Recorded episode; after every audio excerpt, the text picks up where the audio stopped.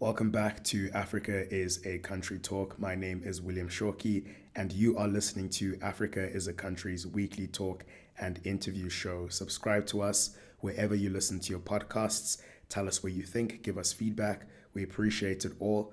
And importantly, check out africasaCountry.com for new analysis on current affairs on the continent from a left wing perspective. We're on Facebook, we're on Twitter, we're on YouTube, we're on Instagram give us a follow. So, on today's program, I'll be playing two interviews that I conducted. The first one is with Mametlwe Sebei, who is from the General Industries Workers Union of South Africa. And I spoke to him about an ongoing strike that's happening here against a dairy giant called Clover, which was recently taken over by an Israeli company called Central Bottling Company, which also operates in the occupied territories in Palestine. So it's an issue where there is overlap between worker solidarity and Palestinian solidarity. And then I spoke to Naeem Jeenah from the Afro Middle East Center, which is based here in Johannesburg. And the conversation we had was about the recent maneuvers by Israel to try and get accreditation on the African Union and the various controversies that has sparked, as well as asking how come it is the case that continental solidarity with Palestine is so weak at the moment. So enjoy both interviews. Here they are.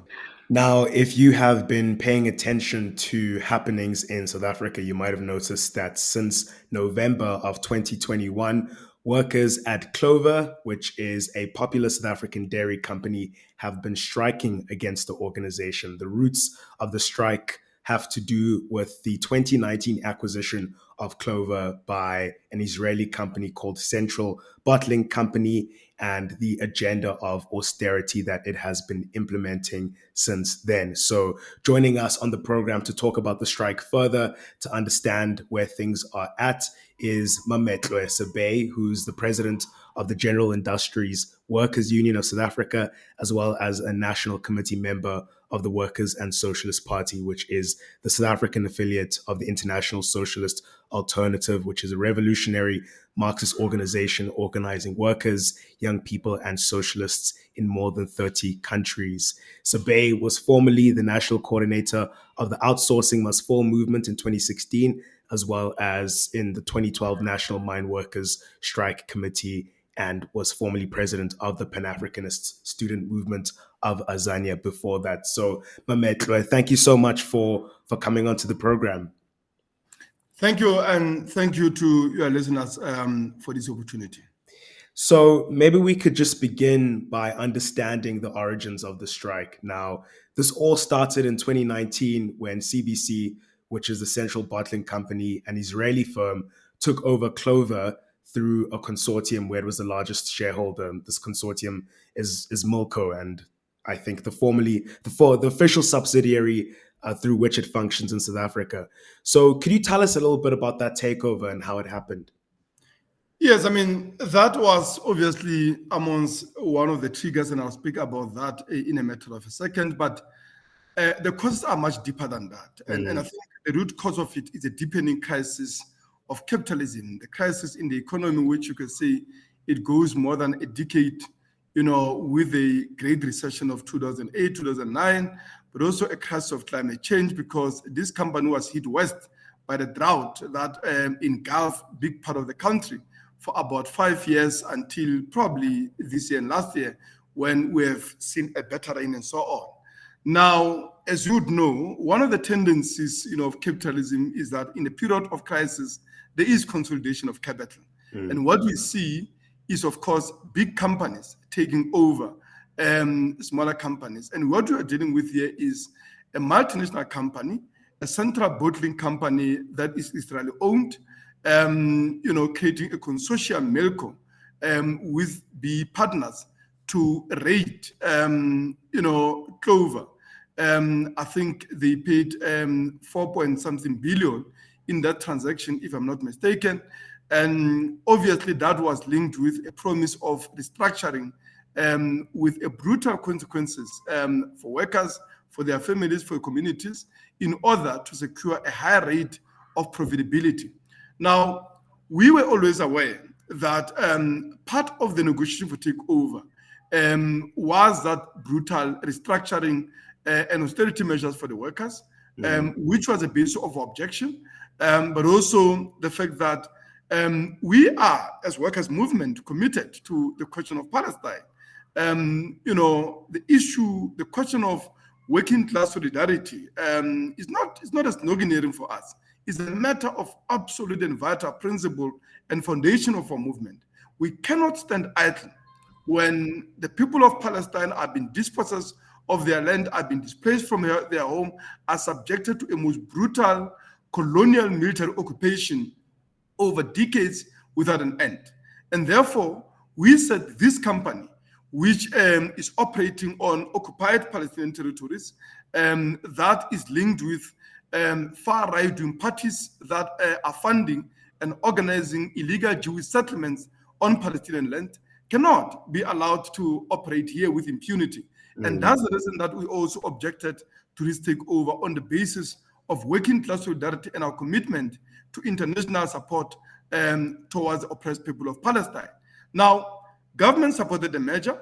They said um, this measure is, you know, is part of the investment drive by the president. You know that he announced a target of about 1.4 trillion uh, in investment that he targeted um, over a period of five years. Um, but also they said this is going to create jobs.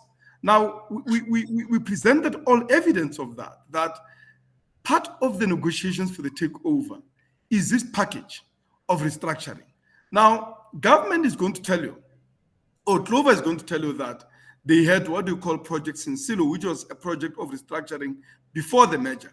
Mm. But what they will not tell you is that um, the very reason that they embarked on that process of restructuring was to make Clover, you know, profitable in a way that will attract this sort of investment. Mm. And therefore, restructuring, though it preceded the merger, it was very integral uh, to the takeover itself. And that was the base of objection. We mm. said they're going to destroy jobs. We said they're going to lower conditions of our members. Um, and the government said no such thing is going to happen. In fact, they promised to create about 500 jobs through what they call a Project Masakane. Mm. Now, two years, um, all of that, right? Less than two years actually, because um, the takeover was in, in, in October 2019. Mm.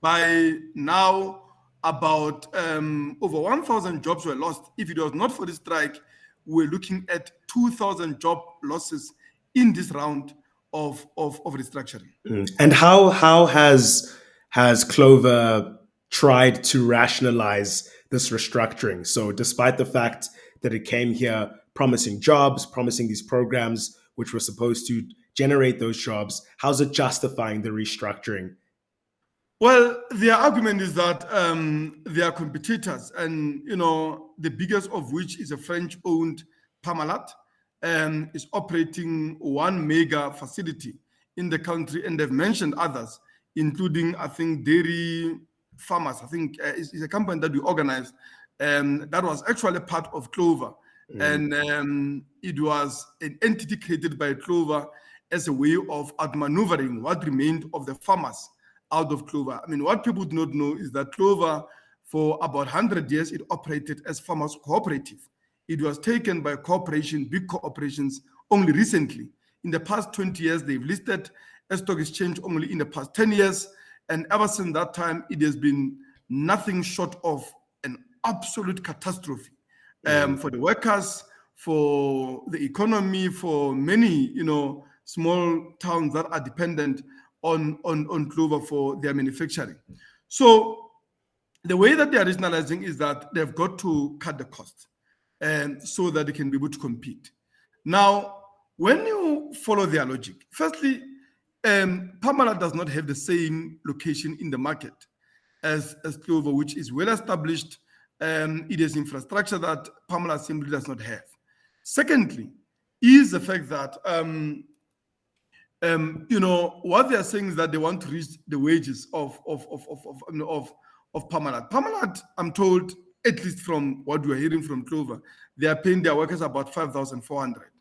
Now, if we're to allow that raise to the bottom, right? they want to cut the wages of our members by 20%. Uh, and they are saying even with that cut, they will still be way above those of Parmalat. What it means is that if we allow this 20% cut in wages, they will actually have to hold um, the wages of our members for years to come mm. in order for Parmalat to catch up. But that is provided Parmalat does uh, raise to catch up, which is not likely, by the way. What Parmalat is going to do is actually going to cut conditions of their workers um, and vary them downward. And what we are going to end up with uh, having is a system basically of slavery, where you know Parmalat cut down to avoid competition from Clover, and Clover cut down to avoid competition from Parmalat. And what do you end up with? Workers earning 1,500, 2,000, something that is not unheard of in an economy like ours. So this is a typical class book case of a colonial slavery and exploitation that we are seeing from these multinational takeovers and multinational, you know, um, uh, companies that are raiding South African assets, which I think have been devalued, particularly by the economic crisis, but also the downgrading that we have seen by major credit rating agencies, and they're up for taking. And what government call foreign investment is actually devastation of local industries by big, uh, big multinationals that aren't creating jobs, that aren't creating factories. If anything, they're decimating what remains of the manufacturing in this country. Mm, that's been a trend recently, right? As you said, government opening our borders to multinational companies to take over local industry, whether it's in supermarkets or alcohol production.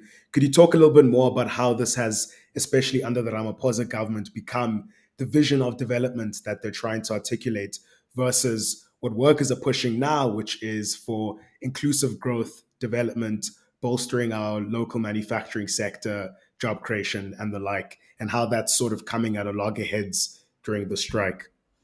Yeah, we've got to face the fact. I mean, many people in media like playing the fact that this is a former trade unionist, right?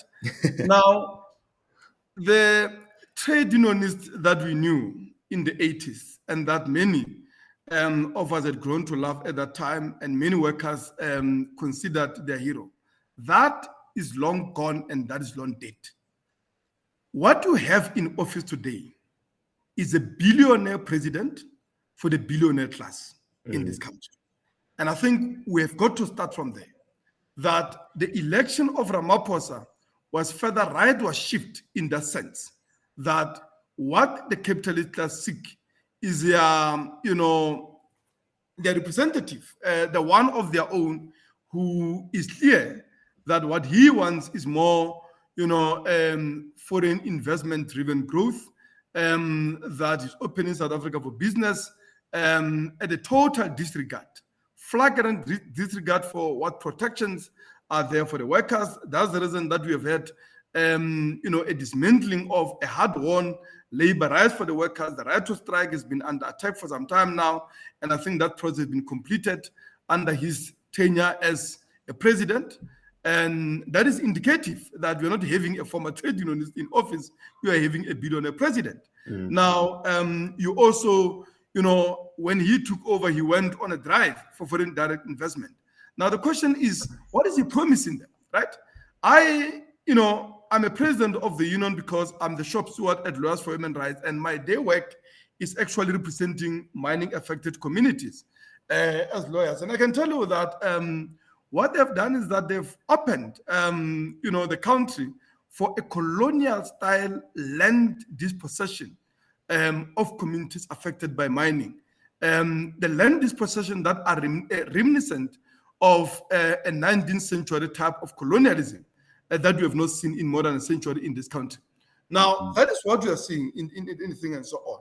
And I think what is indicative of is the fact that the working class has no party of their own in the ANC.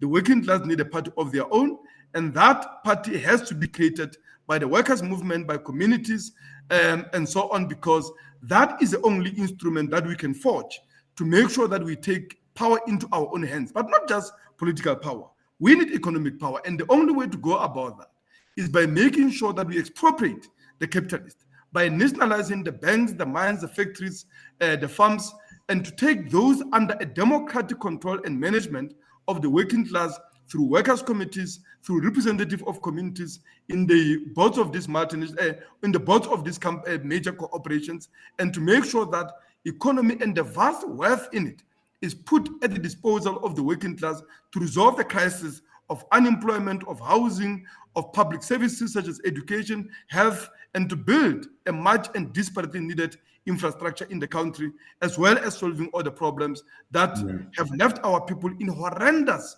conditions of life in many of informal settlements, in many rural areas, but also in many black townships in this country. Mm.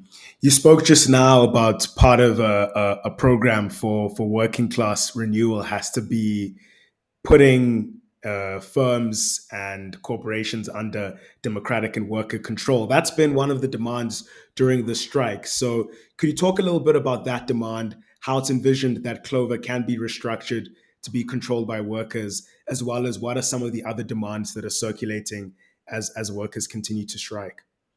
Now, we've raised the issue of nationalization of, of, of, of, of, of Clover um, and another democratic, you know, workers' management and control, as you correctly pointed out. And many people have said, well, you are being ideological when there's a very disparate situation. But I think it's important to mm. point how that demand flow from the very from the logic of the crisis in Clover itself, right? You know, we had a meeting um, with a, a, CEO of Clover, and it was very instructive that he actually drew the same conclusion as ourselves, obviously from a different class point of view. And that was before he was given, you know, a loan of 107 million. And he pointed out that the crisis in Clover, which, as I've said, it has multiple causes, right? The deepening crisis in the economy, because one of the issues that we're not talking about is a deepening poverty of the black working class, which is obviously undermining the market for Clover, and amongst others. The crisis of climate change, the, the, the, recurrent drought and other disasters that are obviously hitting a food manufacturing in this country. All of that is the crisis at the root of the problems that we are facing in Clover and so on. Now, the point that I think he, you know, he made is that in this situation, the only investor that will be aligned to our interests, which is to save jobs, which is to save the manufacturing industries, is actually uh, the state. Um, and, and that he himself has been chasing after the Minister of Trade and Industry. Now, what that's true or not is immaterial. What is material is the fact that even he recognized that only public ownership in this instance is the only kind of investment that we need to be able to make sure that we maintain the biggest cheese factory at uh, Lichtenburg, that um, we preserve the jobs that we are having in Clover, but also to make sure that we retain the conditions of workers um, in the state where they are. If not, I mean, I mean, I mean, just I mean, to to, um, to be able to improve them over and above that, uh, avoiding the worst of the restructuring that we are having. And and the reason is very simple, right? Mm. Um, the, the, the the the any form of investment that you are having in this period is not investment for the purpose of growth. Capitalists don't invest to create jobs, don't invest to grow the economy. Capitalists invest because they can make profit, right? Now, when the market uh, is flooded because of overproduction and overcapacity, which is a problem in every sector of the economy in this country, but actually across the world as well, right? The crisis that you find in the steel manufacturing, which has seen, I mean, the second, I mean, biggest steel manufacturer, Highveld, I mean, you know, a Highveld uh, steel, you know, going into business rescue and been taken over by the biggest uh, steel manufacturer, which is ArcelorMittal, which itself, I think, a few years ago, lost over 96% of their value from 60 um, from 60 billion rand to about 5.6 billion worth in terms of value and so on. And the basis mm. for that is a dumping of steel from China, um, which so the price of you know the ton of uh, steel um, being worth more than a ton of cabbage uh, in Shanghai Stock Exchange and so on. And I'm just giving an example of what you see uh, insofar as, as, as the steel manufacturing. But we have the same situation. I mean, when you see now, you will see that um, one of the biggest problem is, um, you know, a dumping of uh, cheap imports on the in the butter markets as mm. well and so on. on. So I can go on and on to, to, to demonstrate that uh, there is a real crisis. Nobody denies that, right? Less so ourselves.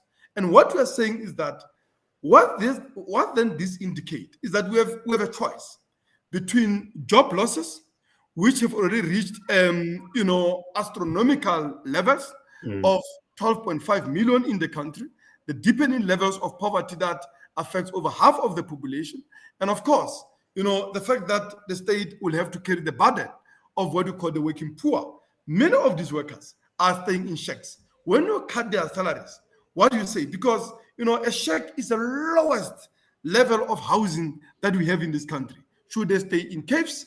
Should they go into holes? What alternative do you have? All that you're going to end up having is a situation wherein these workers are prolonging or lengthening the queue for public housing. So instead of prioritizing the unemployed and those people in, you know, a, a very small companies uh, for housing, you end up now having to subsidize companies, big companies like Clover, uh, in terms of public housing. Some of them, I can tell you this uh, openly, that um, they are, you know, is, is fathers who can even acknowledge their own children, uh, paternity of their own children, so that, you know, their wives, their partners can claim social grants to subsidize um, their, their cost of living. That is a stream that we have. So mm-hmm. the, the issue of public ownership flow from the logic of the situation and the crisis itself that any other investor would want to know how is Clover going to be cutting the cost? And the consequences of it is what is playing out, mm. right? Mm. Uh, in the form of, you know, um, decimation of industrial capacity in small towns that are already having a very fragile economic base. I mean, what you are going to see, right, in Hebron, uh, in Frankfort, but also just in, in, in, in that small town that um, is Lichtenburg. I mean, some of your colleagues have done research there, and I mean, their, the information is available uh, on the internet if you do search. That shows that it's not just now, um, you know, the cheese factory that is closing, but because of the closure, a lot of farmers in Lichtenburg are picking up, and when they up their farm because there's simply no entity that can absorb the gallons of you know milk that they produce other than uh, the cheese factory mm-hmm. and, and, of course clover there and so on so the consequences are going to be devastating mm. so the issue of public ownership emanates from that but also mm. the issue of workers control right just on that point uh, as i summarize is that you see what is happening in state-owned entities that public ownership on the basis of capitalism what does it do it becomes you know a service to big corporations to entrepreneurs that are accumulating at the expense of state-owned entities like Eskom and so on. And therefore, the alternative to that is putting these companies under a democratic control of workers who are interested in the preservation of jobs in their own conditions, uh, as well as making sure that they are able to provide, you know, a, a cheap dairy products to their communities who are suffering, you know, poverty and hunger in this country. And of course, ensuring that the boards are also representative of those communities. So the issue of nationalization under democratic control and management flow from the very logic of the cash in Clover, but the cash in the economy as a whole. And that's the reason why we are saying Clover can only be the beginning. Mm-hmm. That needs to be extended to other branches and particularly all the key sectors of the economy so that we are able to have a different economic system uh, with a different um, planning where all the vast resources in the economy can be harnessed and be put at the disposal of society to resolve all the crises that I've mentioned. Is the South African government mindful of this? Because you mentioned two important things. One is public ownership, but two, public ownership on the model of democratic workers' control. And as you've been negotiating with them, have they been cognizant of this? Because if we judge from, for example, President Ramaphosa's State of the Nation address, I think two things stand out from that. The first is that pre existing state owned enterprises are only going to be further bureaucratized. There was talk of creating holding companies, state owned holding companies that would be responsible for administering state owned enterprises. And the second thing is he made further overtures to capital by saying, making this big acknowledgement that a lot of the South African media is just eating up in saying that uh, it's the responsibility of the private sector to generate jobs in this country. So it seems that the trend is moving further and further away from from sense, basically, uh, towards this this this doubling down from from the state and capital uh, away from what you're saying, which is uh, realizing the importance of, of public ownership. So, in negotiations with the Department of Trade and Industry, with representatives from the state, what have they been saying? No, they've, you know, absolutely stated that they will not nationalize they will not expropriate it. They don't think that the current legal framework allows them to do that. Now, let me speak to that uh, as a matter of um, in a matter of seconds, right? As I said to you, um, I work, you know, I represent a mining affected community mm. as lawyer, as a lawyer, right? And uh, I can tell you, every time we negotiate for mining affected communities, government is always holding, you know, a threat of expropriation over our head. Now, what does that tell you? This is a government that is prepared to expropriate at the behest of multinationals, people that have been expropriated for 300 years of colonialism in this country, right? And they justify that on the basis of economic development and they need to create jobs. But if that is a criteria, why not do it in a situation of mm-hmm. clover that calls out for that, right? Mm-hmm. So what it shows you is that this is a government in the service, right, of imperialism, and by that I mean multinational corporations, but also their South African counterparts as well, right?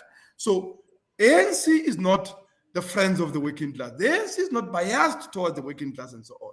The ANC, we must recognize it for what it is, is the brutal anti-working class party that, for that matter, is drowned in blood. Um, you know, the mine workers in 2012 in defense of this interest. If that is not clarified uh, where their class and political loyalty lies, this speech that was delivered by the president uh, about a few days ago itself has to be another clarification for those that are still unclear. Because what the president at least has done and assisted us is to shed all the pretense of, you know, the whole a historical, you know, gibberish that they call a developmental state. That that the state is going to stay out of the economy.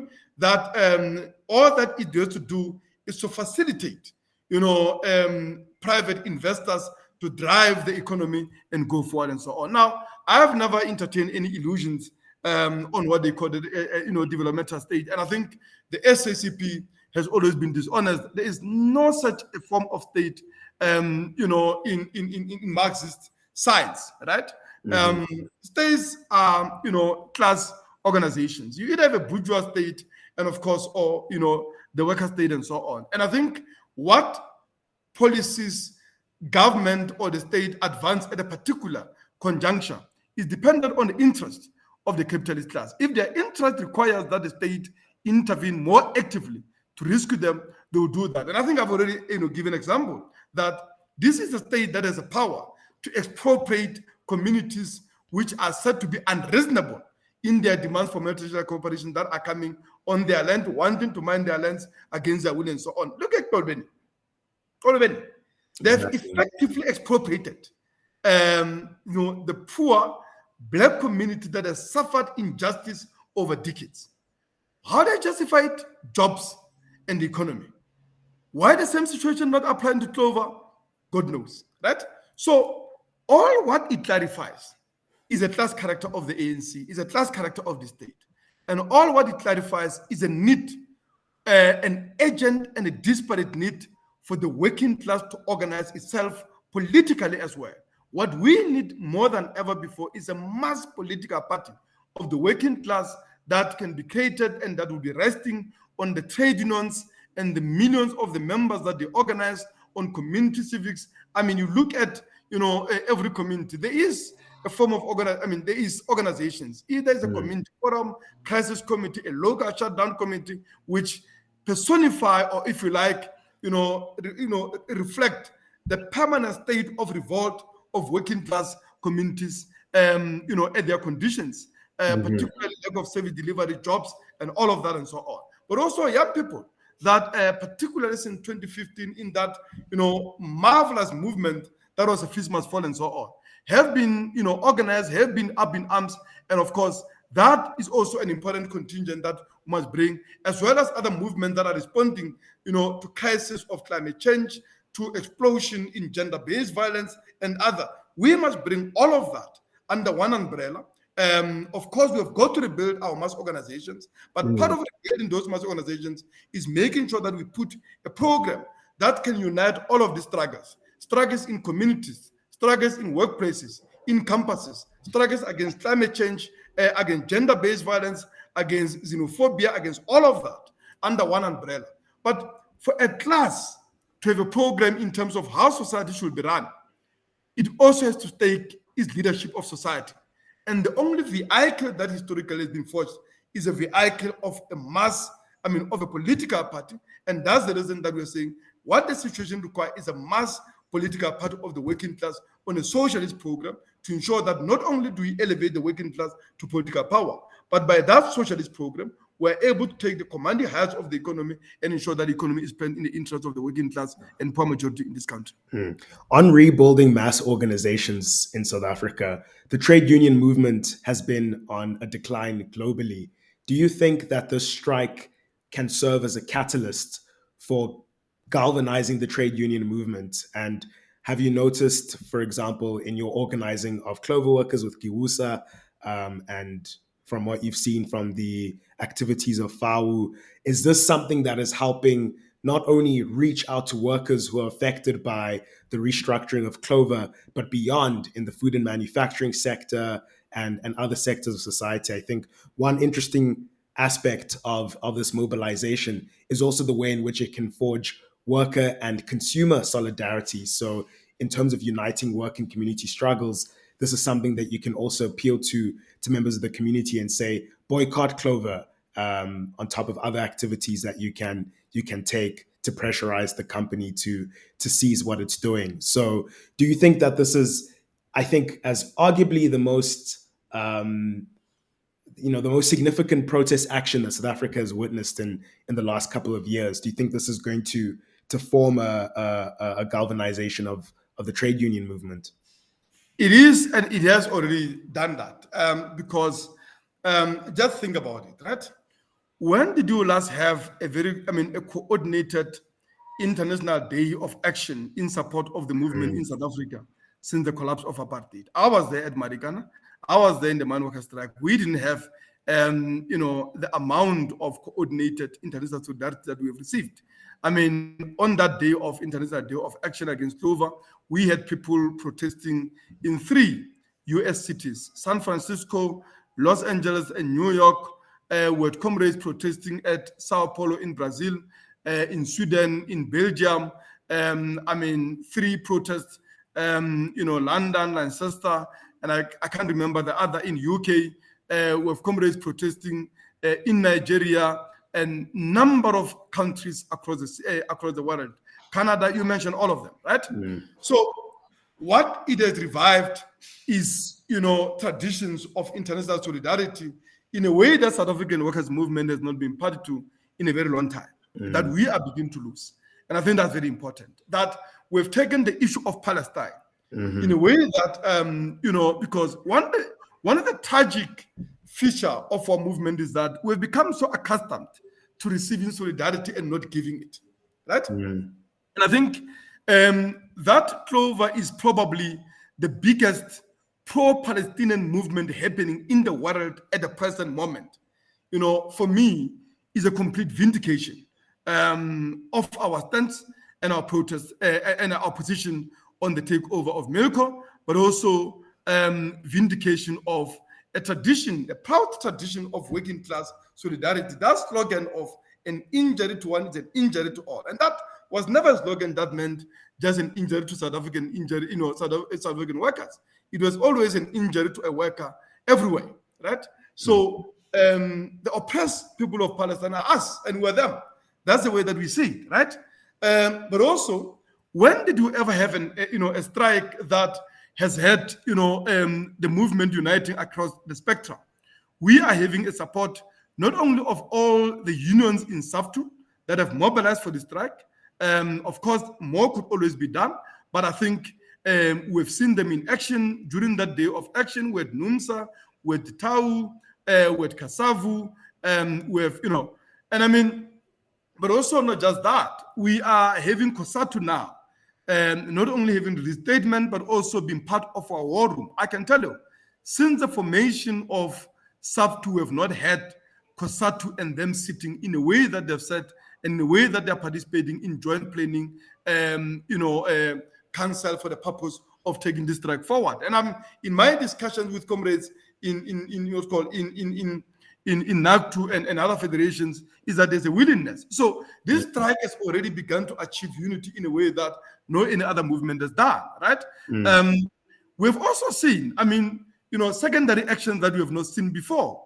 Um, the, the, the workers, I think, is a dairy company organized by CASAVU, um, the affiliate of a, a, farm worker, I mean, farm workers of SAFTU. Um, I, I, just forget the name of that company. It's very important. I think we should be able to, to, to, to name it. Um, workers took an action.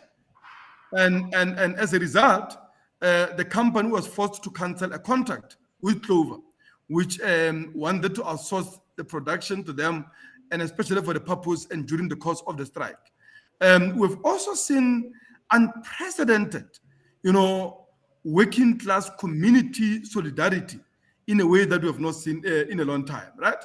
I, I day in day out I receive footages of people chasing, you know, clover marketing groups out of their community, a rural community. Clover people were there to advertise their project and they said, no, you are not welcome here. We are in support of uh, striking Clover workers and so on. And just individuals, um, just, you know, progressive people that have taken the stance, the unprecedented support that we have had. I mean, food parcels have been flowing uh, mm-hmm. here in Davin, in Western Cape, uh, across the country. We've just been receiving that and so on. Number of um, you know, food chains, I mean, you know, um, retail stores have refused to stock, um, you know, um, Clover products. Um, some voluntarily out of solidarity with Clover workers, some because of an intense pressure um, of their own local communities.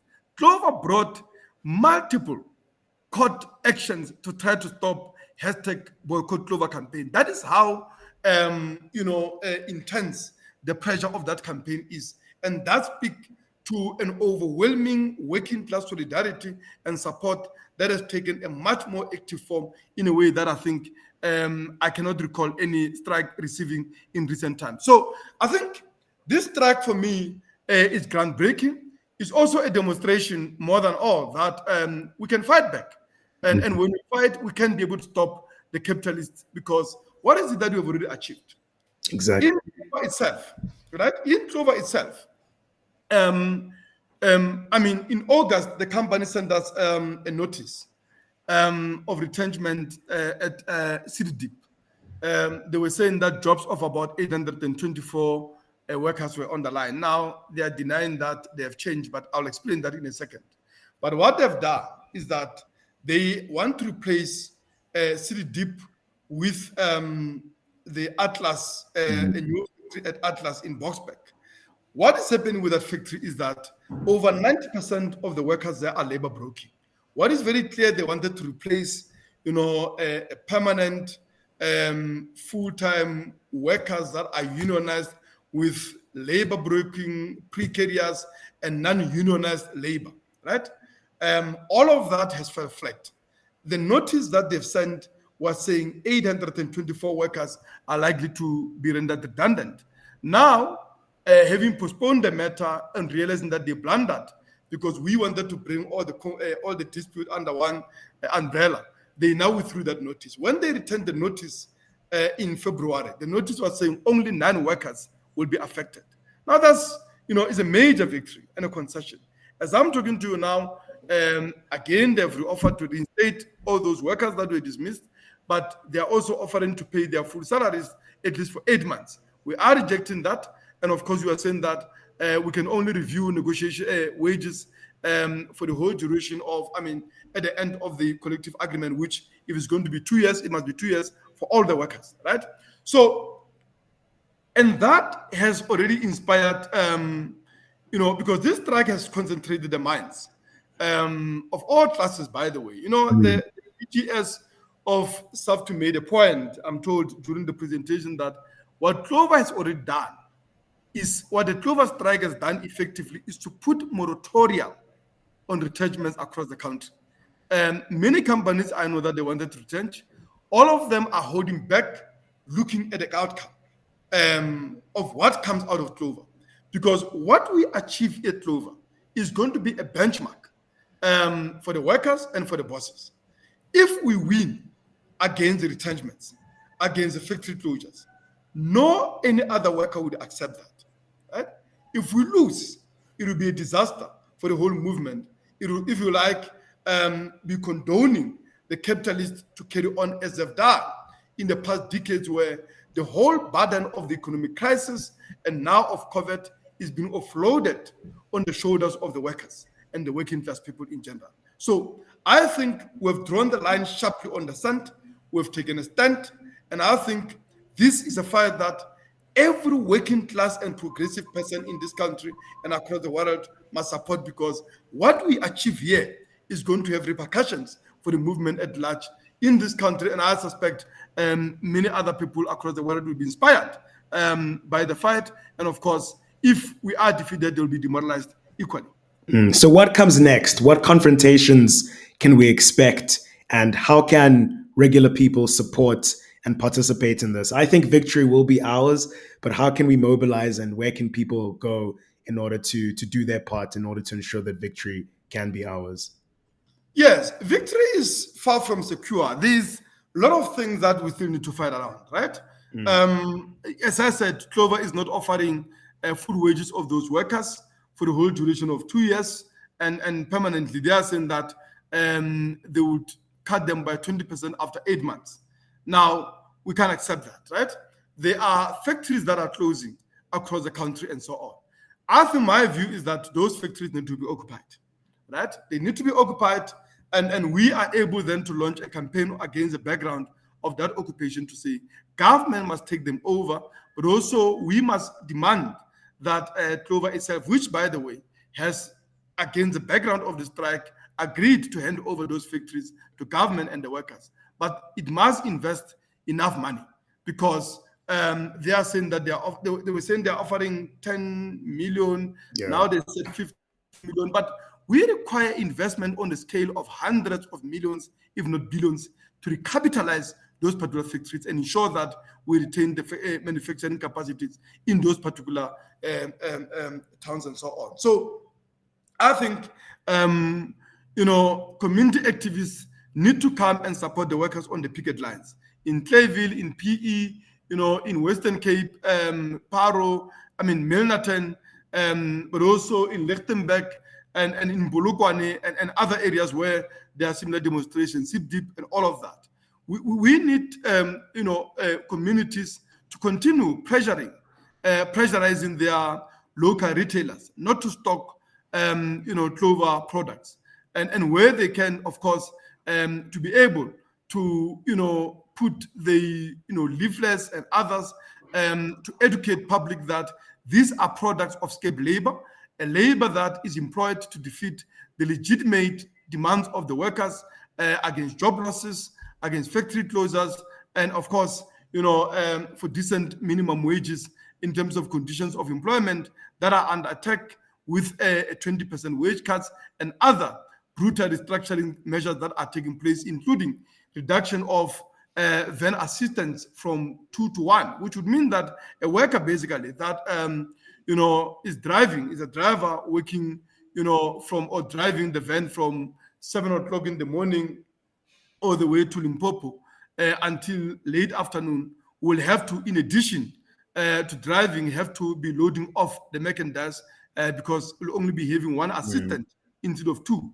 And, and I can go on and on about other measures that they wanted to implement. A flexible labor, by which they mean that um, you know a driver can be made to clean, uh, can be made to do security duties, a compulsory um, work on public holidays and Sunday. So what Clover want to introduce is a, a most brutal form of slavery that we have not seen, at least since the end of apartheid. And I think we have to hold them on their tracks. And I think so far the strike has done that on some issues, but we need more solidarity. We need more community activists on the picket lines.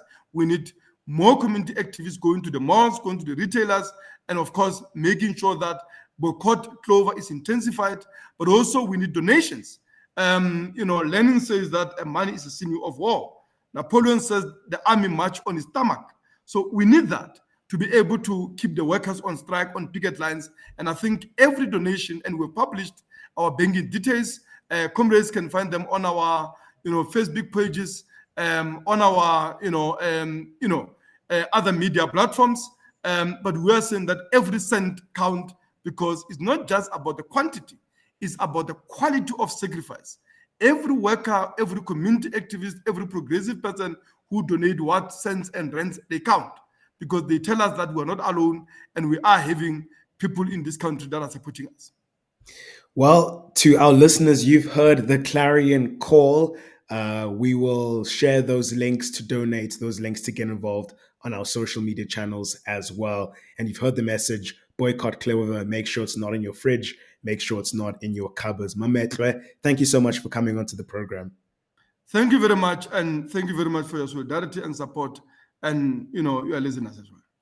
If you've not been, if just a reminder that I've been talking to Mametlwe Sebei, who is the president of the General Industries Workers Union of South Africa, as well as a national committee member of the Workers and Socialist Party. Thanks again, Mametlwe, and keep well and good luck. We'll be supporting you in whatever way we can, as well as all of the striking workers. Thank you, and uh, pleasure being here. We're on duty.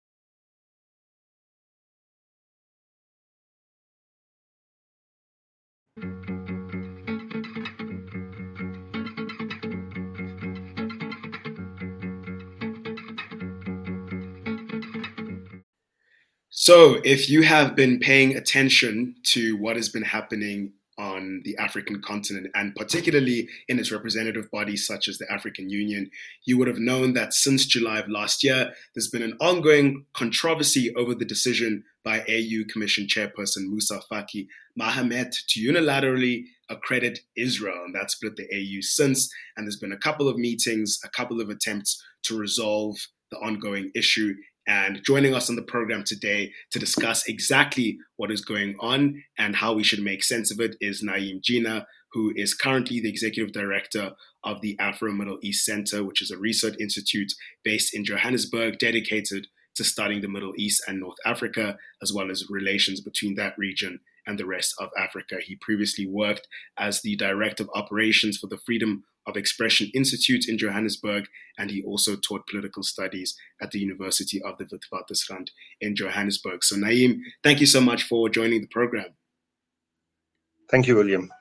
So I want to I want to start by talking about what happened recently uh, on the 5th and 6th of February. African leaders convened at the AU headquarters in Addis Ababa. It was the first in-person meeting of the African Union since COVID started, and it was for the heads of state summit, and Israel's accreditation was one of the key items on the agenda. Uh, could you summarize when, what went down? Because it was quite an eventful uh, showdown.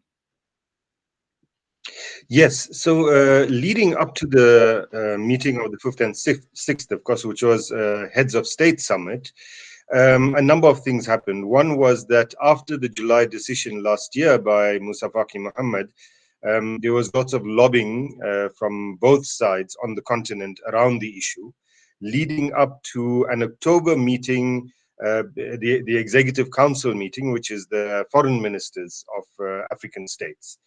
There, the matter was raised and objections were, were made to Moussa Faki's decision. Um, the, the debate didn't reach a conclusion. It was um, actually quite rudely uh, uh, cut short, and the matter was then referred to the heads of state summit. So between October and February, um, that kind of lobbying continued. By the morning of the 6th, uh, that's Sunday morning, 6th of February, of the meeting, the second day, um, there was an understanding uh, by the various main role players that they didn't want a situation where this became a huge debate and where it might go to a vote.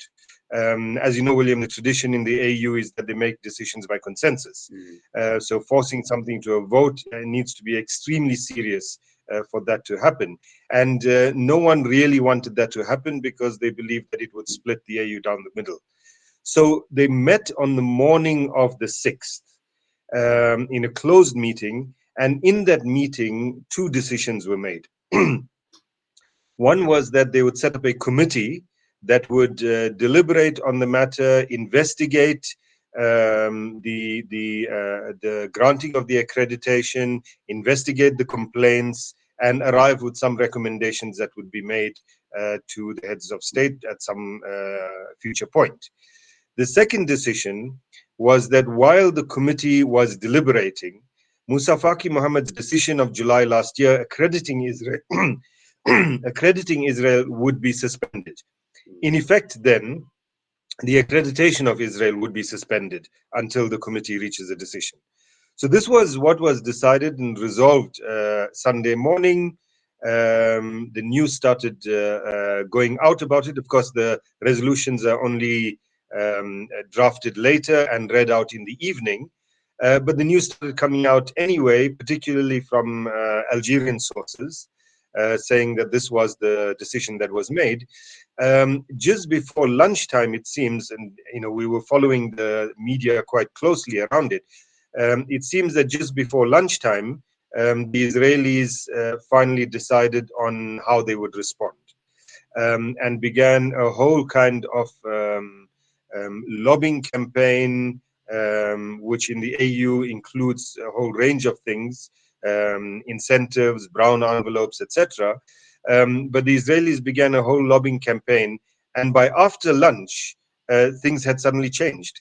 By after lunch, um, it was announced that there would be a debate on the issue, not on both the, the decisions from the morning, but particularly on the question of whether last year July's decision would be suspended. So, will Israel's accreditation be suspended, or does it continue being accredited while the committee sits? Um, short debate took place on that Sunday afternoon, uh, during which time uh, Macky Sall, the chairperson of the AU now, as well as one or two other heads of state or deputy heads of state, uh, repeatedly uh, made the call for the meeting to end quickly so they could go and watch the AFCON finals. Um, and ultimately, the chairperson ruled that the accreditation from July last year will not be suspended, and so Israel remains accredited. Um, of course, for for uh, the delegations of South Africa, Algeria, Namibia, Nigeria in particular, these being the main kind of uh, objectives to the accreditation, um, this was um, they were they were they were pretty shocked. It, it's clear uh, because they believed that uh, once a decision had been made in the morning, that was the, the decision that would stand. Mm. Is it correct to say that the AU's decision to accredit Israel granted observer status is unprecedented in the sense that it would be the first time that the AU has invited a non African entity to form part of its community?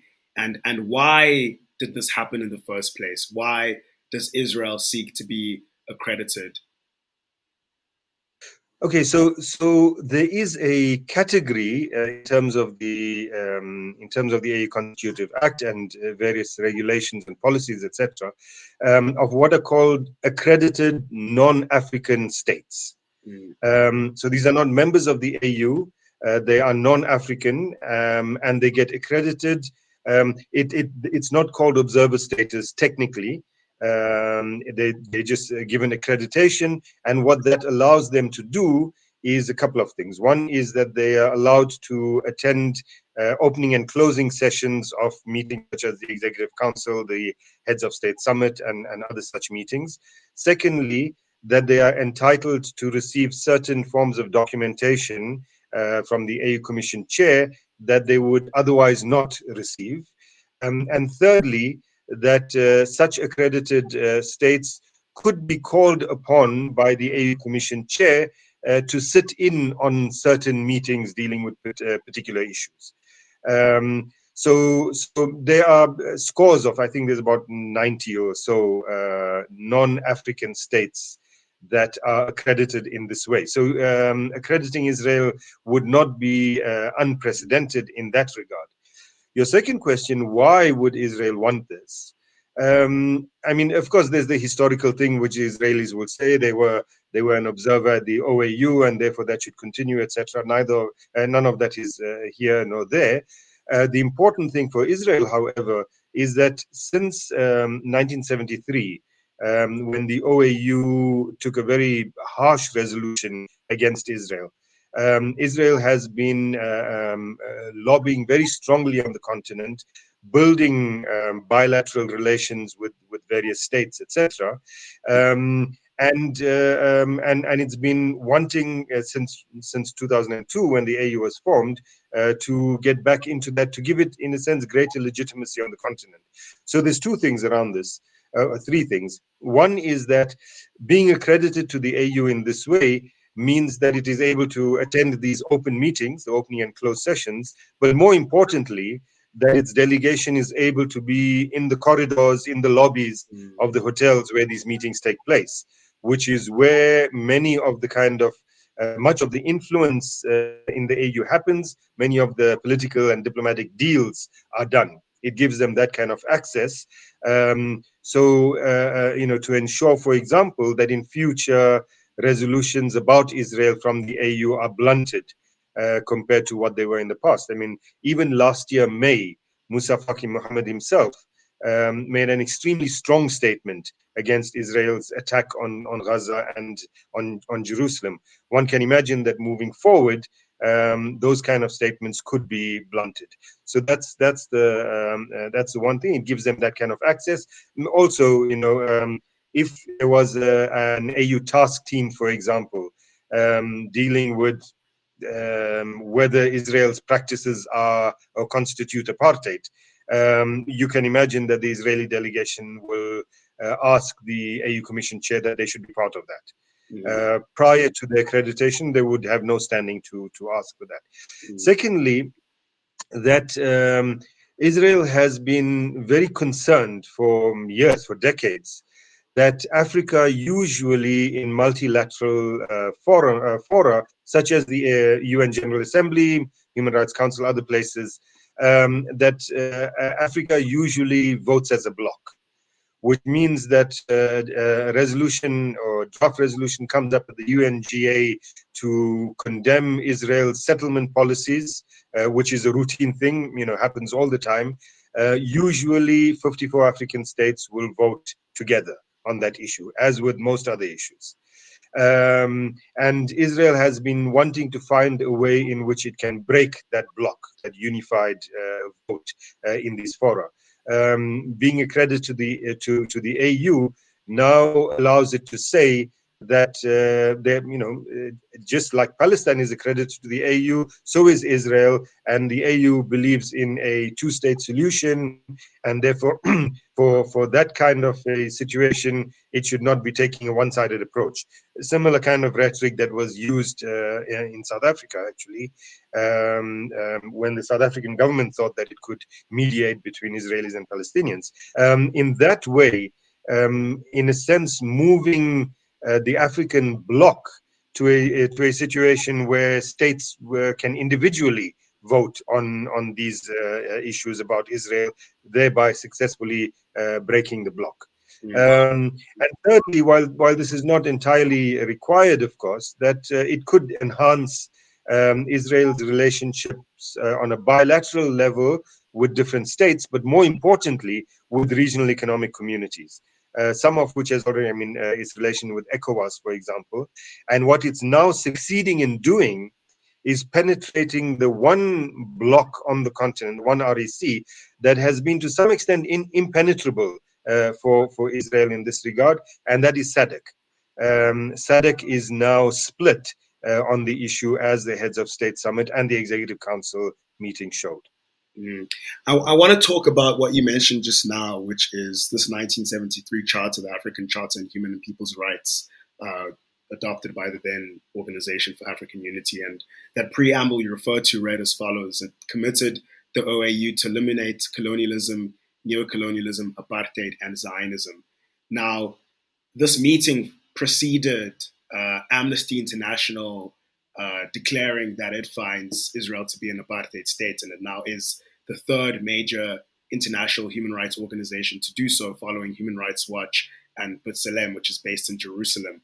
Uh, is there any chance that this could sort of lead to a degree of apprehension on the part of those countries which were, were starting to embrace Israeli accreditation, or in them making their calculus, they're they're much more interested in in prioritizing what they what they stand to gain at a bilateral level.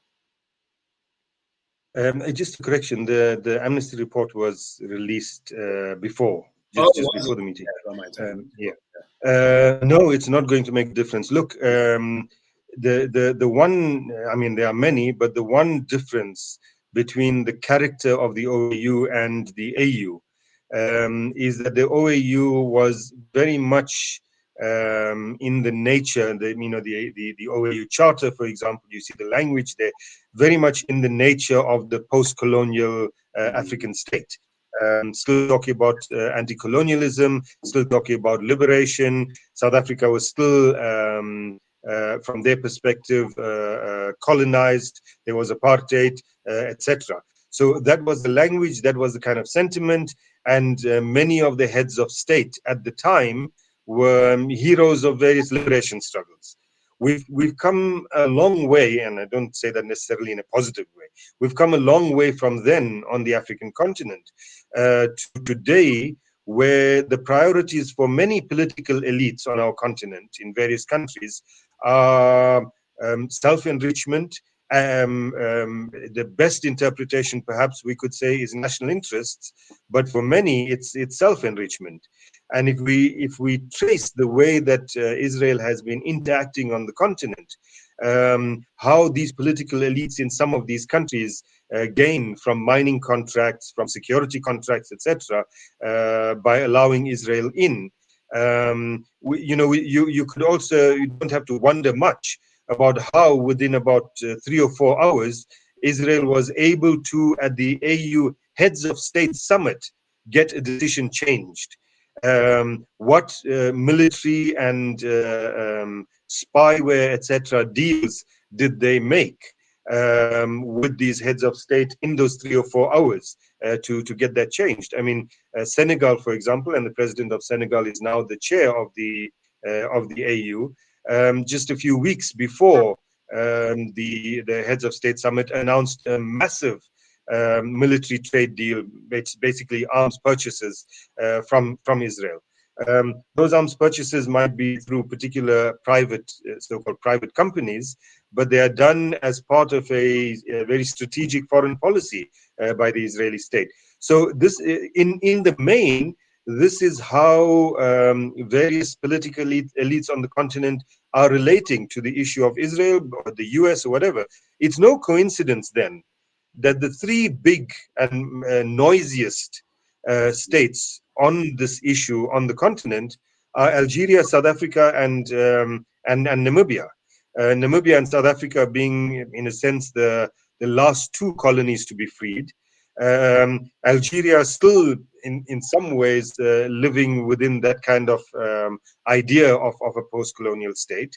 Um, and and these uh, these are the ones that are making the most noise for the others in the main, um, and I, I include, um, I mean, I shouldn't have to say this, but I include uh, North African states. Um, Morocco is one of the strongest supporters of this decision, Morocco, DRC, and Rwanda. Um, Egypt at this meeting said nothing. At the Executive Council meeting, made a statement which said nothing.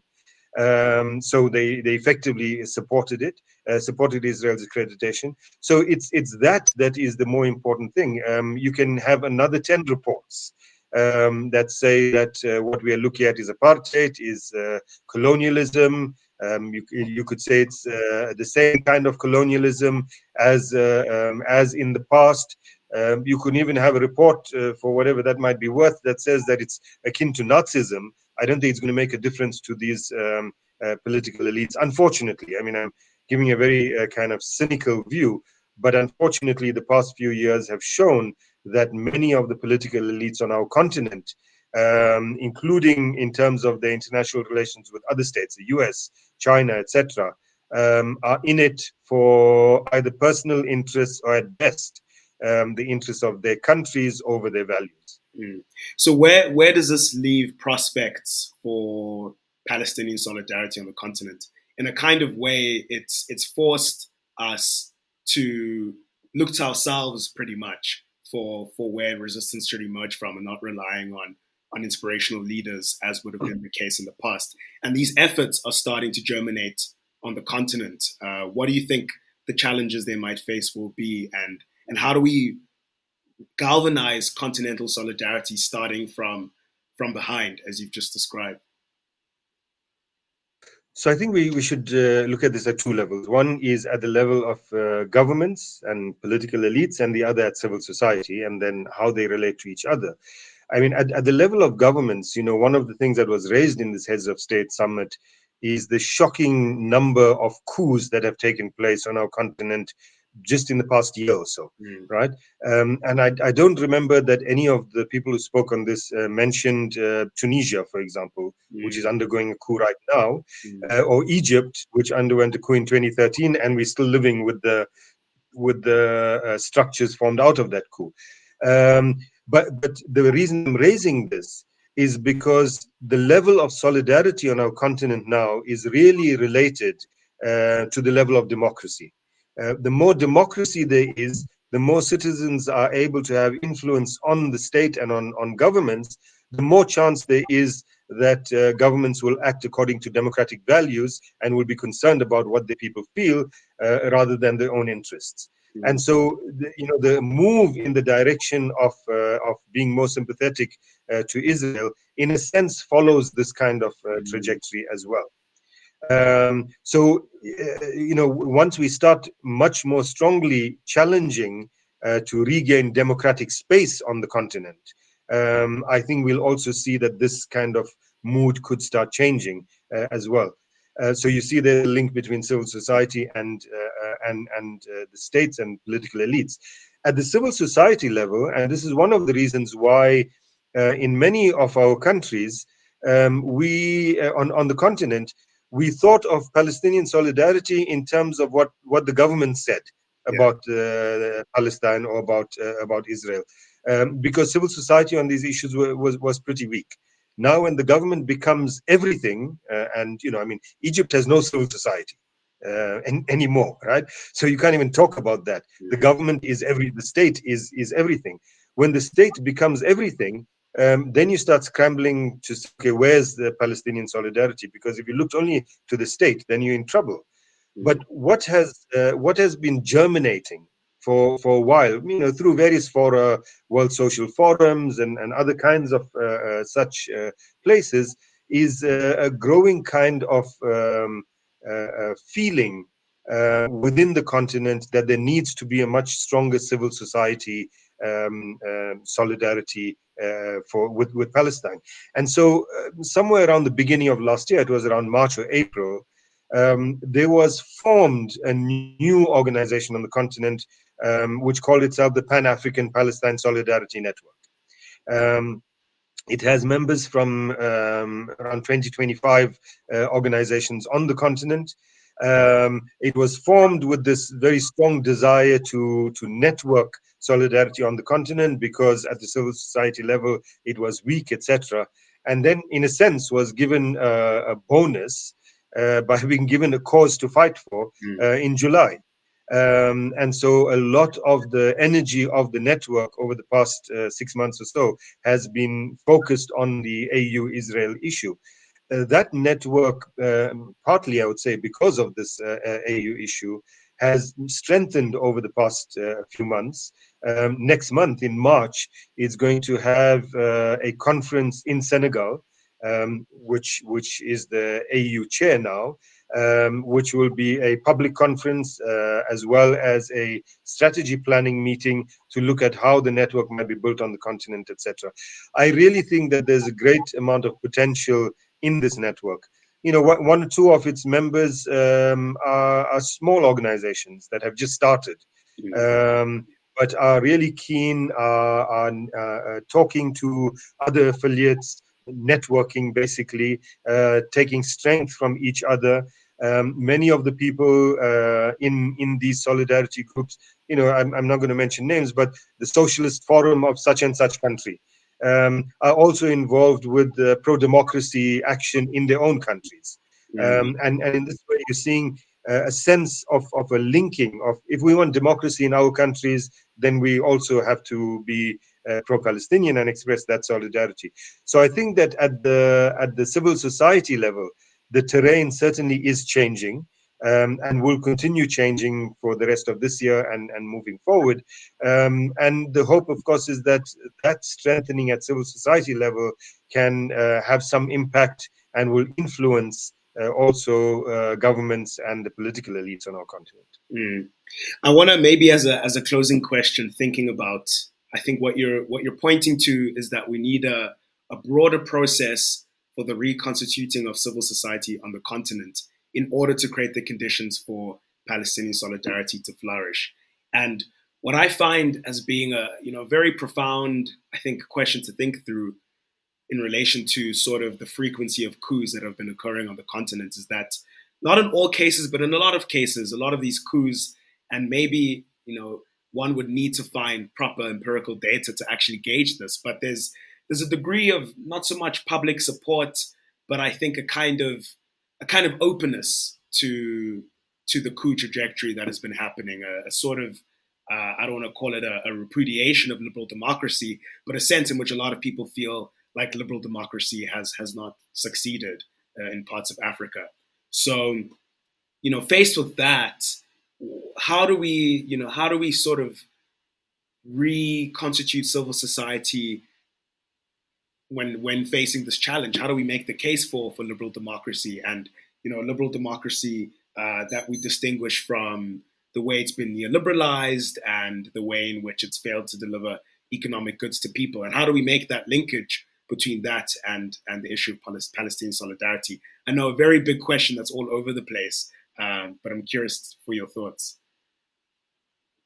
Well, I think part of the problem is that many of us, you know, as we move further away from the from the days of uh, independence of, of various states on the continent, um, many of us began to um, uh, embrace uh, in a way that uh, you know it, it, was it was projected as there is no alternative in a sense um, liberal democracy um, rather than uh, the kind of democracy that we spoke about before liberation, um, and uh, particularly in, in terms of economic relations, etc. Um, and, and that kind of understanding led us down a particular path. Uh, the coups that are now taking place are not something that just sprung up. Uh, they come about as a result of the marginalization of people as a result of liberal, liberal democracy, its neoliberalism, its uh, uh um, associated ways in which uh, elites could enrich themselves mm. at the expense of the people, etc. Um, I mean, that, that kind of, uh, um, those are the real consequences of entrenching capitalism on, on our continent. Um, and so that led to the kind of marginalization, disaffection, etc. Um, and so you're seeing that there are, in many of these countries where coups are taking place, at least small groups of people um, that, that support that. But let me also issue a note of caution here. In many of the countries, uh, that support is uh, also manufactured and is played up to make it look much more than it actually is. Mm. Um, also, um, you know, I mean, this requires a country by country uh, analysis, certainly. But also, uh, with such an analysis, we should look at the number of uh, states that have coups in uh, have had coups in the past year.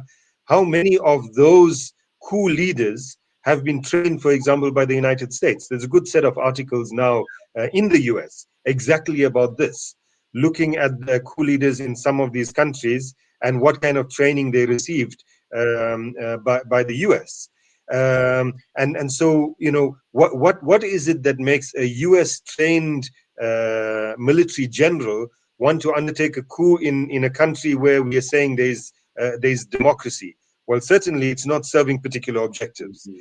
So I think that that these kinds of things uh, need to be carefully looked at. I don't believe that um, populations as entire populations have rejected democracy or believe that democracy doesn't work for them. What they have rejected is the notion that that uh, this form of democracy can lead to a situation where certain elites get enriched um, where the poor become poorer where inequality increases. I mean we, we don't have to look uh, beyond our borders, right, William? I mean, is, we're talking about South Africa here um, where where the former dispossessed uh, become part of the elites or a small slice of them um, at the at the expense uh, of the poor part of the former dispossessed. Uh, I mean, the worst inequality is between uh, rich black and rich uh, rich black and poor black people not between rich white and poor black people. So, uh, so this is the thing. This is what people are rejecting, and in our own country as well. That's what people are rejecting, not the notion that they have a say in uh, in in in the affairs of, uh, of of our state. People, in fact, uh, would like more say um, at a very direct level. Um, you know that that affects them directly in terms of their children's education, etc. Not less say. Mm. Naeem, thank you. That was that was so well put, uh, and thank you so much for for coming onto the program to talk about uh, the AU, Israel, and Palestine. I've been chatting with Naeem Jeenah, who's currently the executive director of the Afro Middle East Center, a research institute dedicated to studying the Middle East and North Africa, as well as relations between that region and the rest of Africa. Naeem, thank you so much once again. Thanks, William, for lovely conversation.